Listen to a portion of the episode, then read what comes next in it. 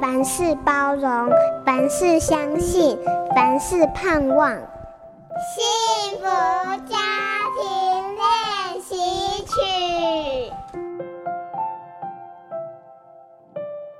食道手术后，我经历了一段漫长的吞咽复健过程。一开始单单靠打点滴度日，半年后开始进食流质食物，以冰淇淋为生。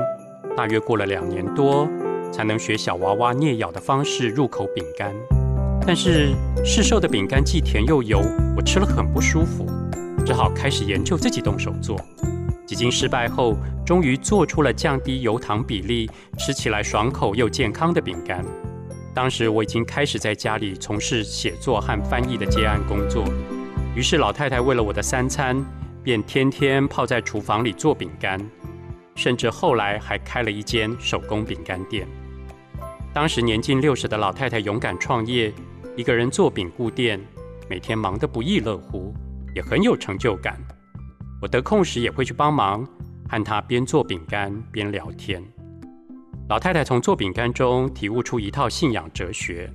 她说：“上帝琢磨一个人的生命，就像做饼干一样，他会为每个人添加不同的材料。”然后搅拌、揉压、塑形，还要透过炉火烘烤，才能成就美好的作品。是啊，我想，如果没有经历那场磨人的病痛，也不会成就现在的我。从故事和生活思考人生，我是为小朋友说故事的阿达叔叔刘清燕。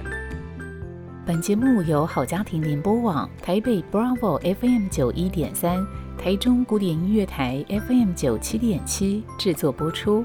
幸福家庭值得努力，让爱永不止息。大义建设关心您。